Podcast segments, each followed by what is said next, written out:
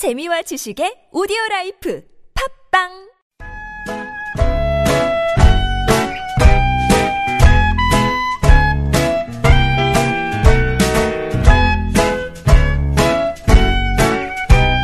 Now I've been accused 메마른 마음에 산뜻한 문화의 바람이 붑니다. 이다혜의 책 그리고 영화 But I'll give you Panavision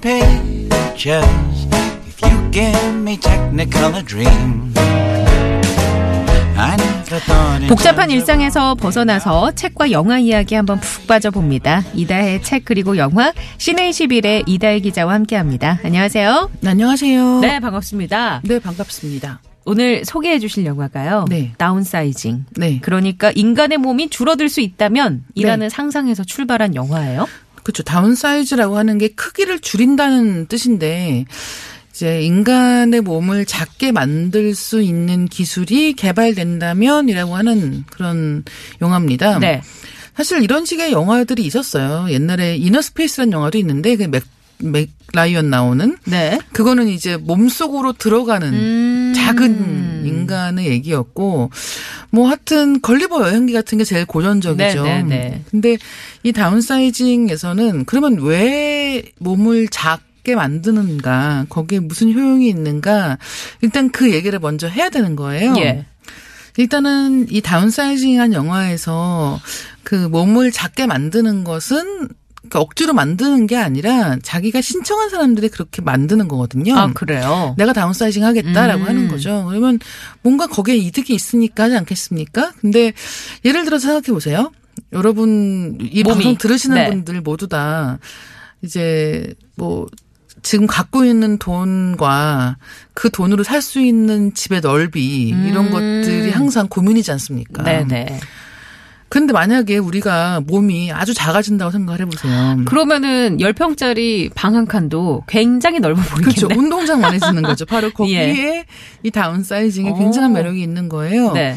먹는 것도 마찬가지겠죠. 생활비도 덜 들겠어요. 예, 그렇죠. 예. 예. 그러니까 사실 지금 쓰는 것 과 비교할 수 없을 정도의 작은 적은 액수의 돈으로 그다음에 훨씬 더 많은 거를 누릴 수 있는 게 이 소인의 생활이다. 네. 라는 식으로 홍보를 합니다. 근데 그 소인이 어느 정도 사이즈일까요? 어느 정도 줄어든 사이즈예요? 어, 이 영화를 보시면 이를테면 우리가 먹는 채소가 다 어떤 자기 몸에 한 다섯 배쯤 되거든요. 시금치 같은 게 시금치 나물 한 단을 샀는데 그게 내 몸의 다섯 배예요. 예. 그러니까 정말 음. 작아지는 거죠. 손, 손가락 정도 생각하시면 되는 것 같아요. 그러게요. 네.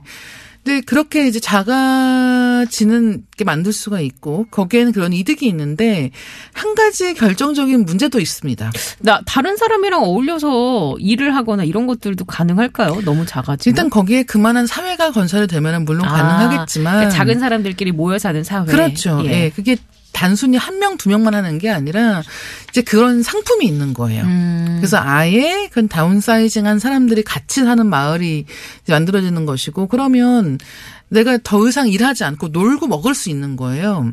항상 그냥 하고 싶은 놀이를 하고 아. 예. 왜냐면 지금 갖고 있는 돈으로 이미 모든 걸 다 할 수 있을 정도로 아, 그 전제가 돼야겠네요. 그렇죠. 그러니까 예를 들면 현실에 100만 원이 있다.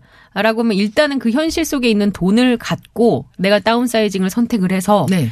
어, 그 갖고 있는 돈을 굉장히 알뜰살뜰하게 하면 충분히 내가 하고 싶은 걸 하면서 살 수 있다. 그렇죠. 음. 근데 그런 식으로 이 영화는 설명을 또 하고 있기 때문에 이제 그런 게 굉장히 재미있고 문제가 한 가지 있는데 그 문제는 뭐냐면 한 번 다운사이징을 하면 돌아올 수 없어요. 아, 그래요? 그러니까 만약에 이게 갔다가 아니다 싶으면 돌아올 수 있다라고 생각을 하면 한 번쯤은 다 해볼 수 있겠죠. 네네. 호기심에라도. 왜 호기심이라도 다들, 네. 정말. 근데 문제는 한 번 결정하면 돌아, 돌아올 수는 없는 거예요. 그러니까 그만큼 신중하게 결정을 해야 되는 것이고 이제 그런 상황에서 주인공 맷, 맷 데이먼이 연기하는 이 주인공 같은 경우는 작아지기로 선택을 합니다. 음.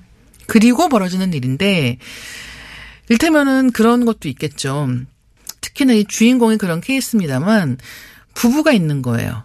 그럼 부부가 똑같은 결정을 하면 같이 가는 거겠지만 그렇죠? 한 사람은 작아지는 걸 선택하고 네. 다른 사람 나는 이대로 좋은데 왜? 네, 그렇죠.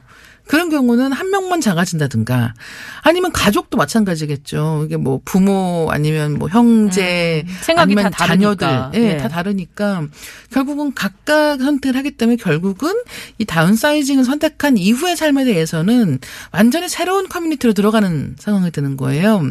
그 이 영화 속에서도 맷 데이먼이 연기하는 이 폴이라고 하는 인물이 이제 그런 상황에서 이제 특히나 이 폴이 작아지기를 선택한 이후에 삶을 보여주고 있는데 이 영화에서는 이제 이 레저랜드라고 하는 심지어 이름도 레저랜드예요. 어, 레저랜드. 예. 그들이 모여 사는 그 그렇습니다. 마을의 이름이 레저랜드군요. 일을 하지 않고 예. 모두가 놀고 취미. 생활만 하면서. 네. 그런 레저랜드가 되는데 이제 여기서도 그럼 결국은 말씀드린 것처럼 아니 모두가 다 일할 필요 없이 이 큰 일반 사이즈의 인간으로 살 때는 적은 돈을 가지고 떵떵거리면서 놀고 먹기만 할 수 있다면 그러면 얼마나 좋겠는가라는 네. 게첫 번째 생각이었지만 결국은 그 안에서도 갈등 상황이 그쵸. 생기네요. 예. 어. 계급이 생기고 뭐 어떤 문제들이 생겨난단 말이죠. 예. 그래서 이 다운사이징이라고 하는 영화의 초반은 약간 그 인간을 작게 만든다는 것에 대한 지금 말씀드린 것 같은 좀 재미있는 아이디어들 있잖아요. 네네. 그래서 뭐 예를 들면 먹을 거를 실제 그냥 크기로 딱 놔줬더니 너무 자기 몸의 몇 배라든가 이런 건 굉장히 재밌어요. 예. 정말 걸리버 여행기 보는 것 같은 느낌이 네네. 있거든요. 엄지공주도 생각나고 그렇죠. 그러네요, 저는. 걸리버 여행기는 인간이 큰 음. 것, 이제 큰 인간과 네네. 음. 이제 소인들의 얘기였죠. 근데 하여튼 그런 식의 어떤 사이즈가 달라지는 것에서 오는 볼거리가 같은 게 있겠어요. 분명히 있고. 예, 시각적인 그런 그렇죠. 것들이요. 예. 근데 이제 그 이후로 가면은 그 내부에서의 상황들을 이야기하면서 전반부랑 약간 분위기가 달라져요. 확 달라집니다. 그래서 어. 이제 그런 부분에서는 이제 초반에 그런 재기발랄한 분위기를 네. 이어갔으면 하고 바라시는 분들께는 약간 후반부에서는 이 영화가 그래서 무슨 얘기를 하려고 하는 거지라고 생각할 수 있다는 거죠. 음. 어차피 사람 사는 사회는 작은 것이든 큰 것이든 똑같다. 그럼요. 뭐 이런 얘기를 주로 하고 싶었던 게 그렇죠. 아닐까요? 그 크기가 감독은? 달라진다고 해서 네. 그 사람들의 알맹이가 달라지진 음. 않잖아요. 결국은 이 똑같은 문제가 작은 사람들의 사회에도 똑같이 음. 벌어질 수 있다라는 것들을 일종의 영화로 실험해보는 그런 영화입니다. 그래요. 이게 사실 어떻게 보면 주인공은 작은 몸으로 생활하는 사람을 타깃으로 했지만 어, 이걸 우리가 좀 현실적으로 다른데 대입을 해보면 어, 뭔가를 피하고 싶어서 혹은 내가 여기서 좀 벗어나고 싶어서 선택한 다른 곳, 다른 어떤 커뮤니티 안에서도 분명히 똑같은 문제가 존재할 수 있다. 그렇죠. 라는 그런 네. 어떤 연장선으로 받아들일 수 있지 않을까라는 네. 생각이 듭니다. 아, 근데 아주 영화가 볼거리도 있겠어요. 굉장히. 굉장히 예. 초반부, 중반부까지 정말로 재미있는 그런 설정들이 많이 나오기 때문에 그 보다 보면은 솔깃해요. 그렇지 않습니까? 그러게 저도 지금 예. 그림을 막 그려보고 있었어요. 그렇죠. 예. 그러면은 정말 지금 우리가 들고 있는 그렇지. 이 A4 용지 한 장만한 집에 살면서 얼마나 좋을까요? 네, 내가 하고 싶은 거 하면서. 최고의 럭셔리를 다 그러게요. 그럴 수 있다는 예. 거죠. 알겠습니다. 자, 영화 어, 작은 몸으로 산다는 상상에서 출발한 다운사이징이라는 영화를 소개해드렸고 노래 한 곡을 듣고 와서 얘기 또 나눠봅니다. 이문세와 이적이 함께 불렀습니다. 조조할인.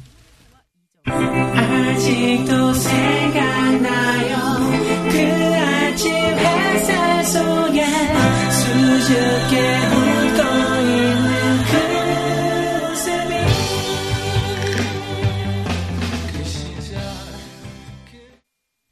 네, 이다혜 기자와 함께합니다. 책 그리고 영화 이야기 나눠보고 있고요. 조금 전에 들으신 노래는 이문세와 이적의 노래 조조할인이었습니다.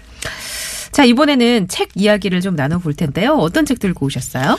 책 제목이 구니스와 함께한 3주일이라고 하는 제목입니다. 구니스와 함께한 3주일. 네. 이거 제가 책 제목 검색해보니까 네. 영화 제목으로 나와요. 30여 년 전에 개봉했던 영화 제목. 구니스가 영화 제목이에요. 구니스. 네. 예. 구니스라고 하는 영화가 1986년도 개봉작이거든요. 네. 한국에선 86년도에 개봉을 했고 85년도에 미국 개봉을 했던 예. 그런 영화고 그해 미국에서 그러니까 북미 지역에서 흥행 성적이 9등이었으니까 굉장히 큰 흥행 성적을 거두었던 음. 네네. 영화입니다.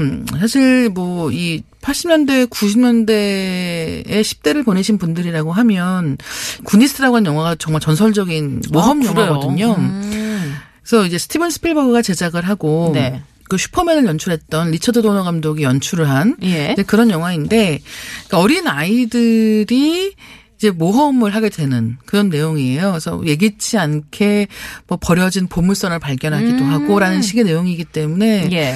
사실 저도 어렸을 때 봤는데 굉장히 좋아했던 영화고 어, 이 구니스와 관련된 그러니까 요즘엔 잘 만들어지지 않는 유형의 정말 클래식한 모험 영화거든요. 네네. 이제 그런 영화인데 구니스와 함께한 3주일이라고 하는 책은 이 구니스라는 영화를 촬영한 곳이 미국의 오레건주에 있는 작은 마을이라는 거예요. 그래서 그 마을에 살던 19살이었던 이 올더먼이라고 하는 저자가 자기네 동네에 스필버그가 찍는 영화가 온대더라. 네. 라는 얘기를 듣고 사실은 이제 제작자일 뿐이었지만 얘기를 듣고는 그 촬영 현장에서 자기가 뭐 일을 좀 해보고 싶다고 연락을 한 거예요. 네. 이 사람은 이제 영화 연출을 배우고 있는 대학생이었기 때문에 혹시나 이제 이 동네에서 찍으시면서 제가 도와드릴 게 있다면이라고 해서 이제 가까이서 촬영 현장을 한 3주 정도 본 거죠. 예. 그리고 그 하루하루에 대한 이야기를 기록했어요. 네, 기록해서 이제 책으로 낸 그런 케이스인 거예요. 어. 그래서 이제 영화 촬영 현장이 어떻게 돌아가는지에 대해서도 그게 이제 영화를 찍고 있는 제작팀 입장이 아니라 그걸 구경하는 입장에서 봤다는 네네. 것. 그 다음에 결국은 스티븐 스필버그가 옵니다. 예. 그래서 이를테면 자기가 좋아하는 배우들하고 만나게 된 경, 그러니까 그런 연출자와 만나게 음. 된 경험이라든가 이런 것들을 만날 수 있는 책이고 중간중간 사진 자료들도 있기 때문에 혹시 구니스 좋아하셨던 분이라고 예. 하면 추억을. 재미있게 보실 수 있는 그런 책이에요. 근데 그때 당시에 영화를 촬영했던 그런 현장의 느낌과 네. 지금은 또 많이 달라졌을 거 아니에요. 지금은 많이 다른 부분들이 네. 있죠. 그러니까 예를 들면 영화 초반, 이게 책 초반에 나오는 얘기가 어떤 게 있냐면, 이제 촬영 시작하기 전에 가서 봤더니, 막 물건 박스가 이것저것 많더라는 거예요. 뭐 청량 음료부터 시작해서 무슨 스포츠 브랜드의 신발이며 이런 것들이 막 쌓여 있더래요. 저는 처음에 이걸 보고는 와 이거 이제 어린 배우들이 아역 배우들이 많이 나오니까 그 배우들 주려고 선물을 음. 이렇게 준비한 건가라고 네네. 생각했다는 거죠. 근데 아니라고 그러면서 뭐든지 달라고만 얘기하면 다 보내준다는 거예요. 어, 그래요? 그러니까 그게 바로 PPL의 시작입니다. 아. 그러니까 지금은 그걸 돈 받고 하는 거잖아요. 예. 근데 이때는 협찬 그냥, 개념으로 어. 그래서 이제 그런 그런 걸 보고 있으면 일단 이 86년도에 이 PPL이라는 게 처음 자리를 잡을 때 풍경 같은 것도. 있고 또 한 가지는 이제 영화 촬영 현장 이야기들 중에서 한국하고 제일 다른 건 뭐냐면 이게 86년도 영화지 않습니까? 네네. 근데 이때 이미 할리우드 영화 같은 경우는 아역 배우들 영화 촬영을 하루 4시간 이상 할 수가 없고요. 아, 예. 그뭐 밤샘 촬영이라든지 아, 우리나라 그렇죠. 같은 경우는 뭐 네, 그런 거 그렇죠. 있었잖아요. 예. 근데 이제 그런 게 없고 하루에 4시간 제한이 있고 그다음에 그 현 촬영 현장에서 아이들이 그 공부를 할수 되는 거예요. 음. 그래서 그 일종의 가정교사 같은 사람들이 네네. 와서 상주를 하면서 그 트레일러 같은 곳에서 학교에 나가지 가르치고, 못하는 예, 네. 공부를 한다든가 이런 것들도 다 적혀 있고 그런 거는 지금 한국에 굉장히 뒤늦게 예. 따라잡으려고 네, 하는 네. 부분들이겠죠.